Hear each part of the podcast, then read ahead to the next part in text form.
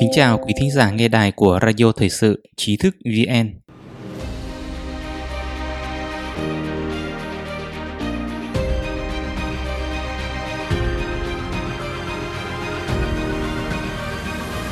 Hôm nay chúng ta cùng đến với bài viết của Mộc Lan. Trump lên kế hoạch cho cơn bão hoàn hảo, tập lo lắng cho tương lai. Viêm phổi Vũ Hán hiện đang gây rối loạn chuỗi cung ứng toàn cầu và đẩy quan hệ Mỹ-Trung đến tình trạng gần như đóng băng. Chính phủ Trump đang thúc đẩy dịch chuyển chuỗi cung ứng toàn cầu rời khỏi Trung Quốc. Ông Tào Đức Vượng, Chủ tịch Tập đoàn Phúc Diệu, người được mệnh danh là vua thủy tinh Trung Quốc, trước đây đã từng công khai kêu gọi ngành công nghiệp quốc nội cảnh giác với việc chuỗi công nghiệp toàn cầu sẽ từ bỏ Trung Quốc. Từ kinh nghiệm bị tổn thất do dịch bệnh gây ra, các quốc gia đang nỗ lực tái thiết lại nền kinh tế.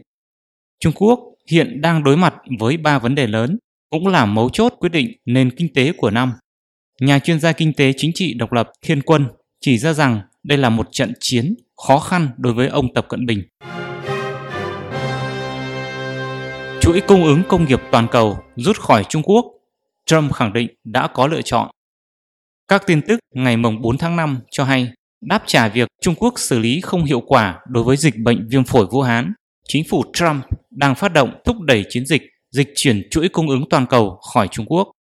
Theo trang tin Reuters, một số quan chức cao cấp đương nhiệm và mãn nhiệm chính phủ Mỹ cho biết sau khi dịch bệnh tấn công gây thương vong về người và làm tổn thất nặng nề cho nền kinh tế, chính phủ Mỹ đang thúc đẩy các biện pháp toàn diện giảm mức độ phụ thuộc của chuỗi cung ứng Mỹ vào Trung Quốc. Ngay cả khi không thể mang các dây chuyền sản xuất này trở về nước nhà, cũng sẽ chuyển sang các nước thân cận.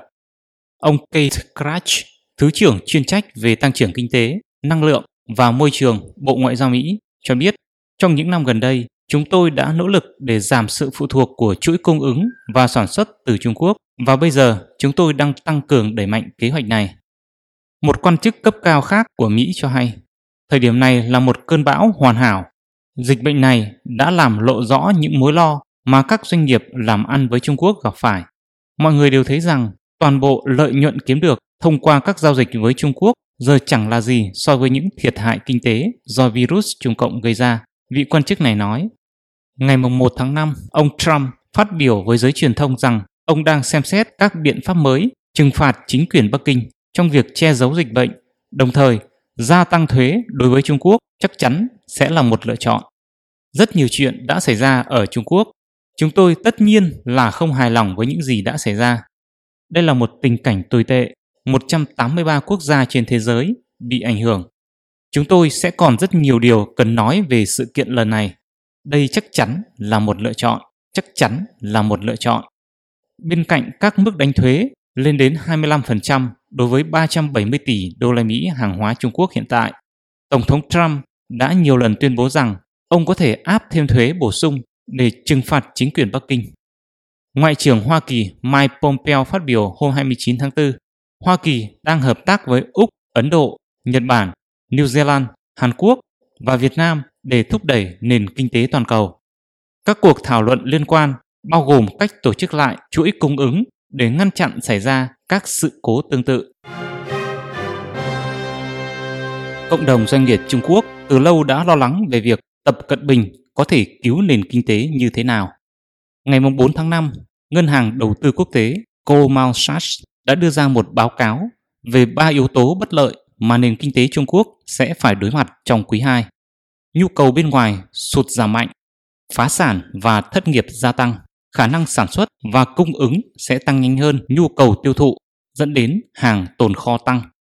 Chuyên gia kinh tế chính trị độc lập Thiên Quân từng chỉ ra kinh tế Trung Quốc bị tăng trưởng âm trong quý đầu năm, hiện đang bị đẩy đến bờ vực khủng hoảng trong quý 2.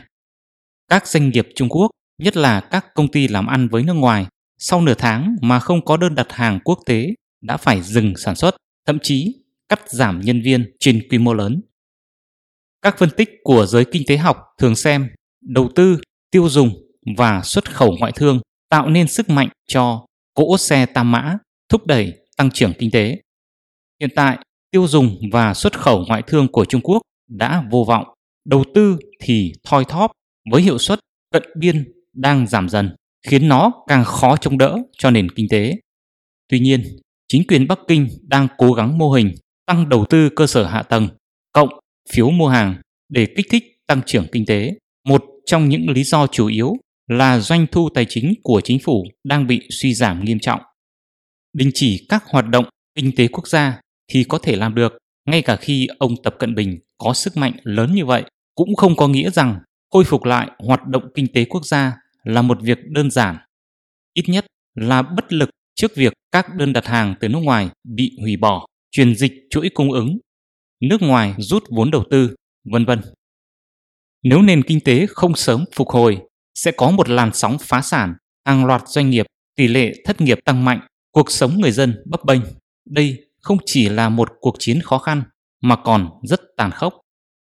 Ngày 13 tháng 4, trả lời phỏng vấn của truyền thông chính phủ Trung Quốc The Beijing News, ông Tào Đức Vượng, chủ tịch tập đoàn Phúc Diệu, nói rằng cuộc khủng hoảng này là chưa từng có. Đầu tiên, phải có khả năng sống sót trước đã, rồi mới tính tới các bước phát triển gì đó tiếp theo. Ông Tào Đức Vượng nói, sau đại dịch, tất cả các quốc gia đều muốn thiết lập chuỗi công nghiệp độc lập và hoàn chỉnh của mình. Do đó, chuỗi công nghiệp toàn cầu sẽ được đơn giản hóa, giảm phụ thuộc vào Trung Quốc. Chúng ta phải cảnh giác với việc chuỗi công nghiệp toàn cầu rời bỏ Trung Quốc. Ông Tào Đức Vượng cho rằng việc giảm đơn hàng xuất khẩu đã dẫn đến áp lực gia tăng đối với các doanh nghiệp.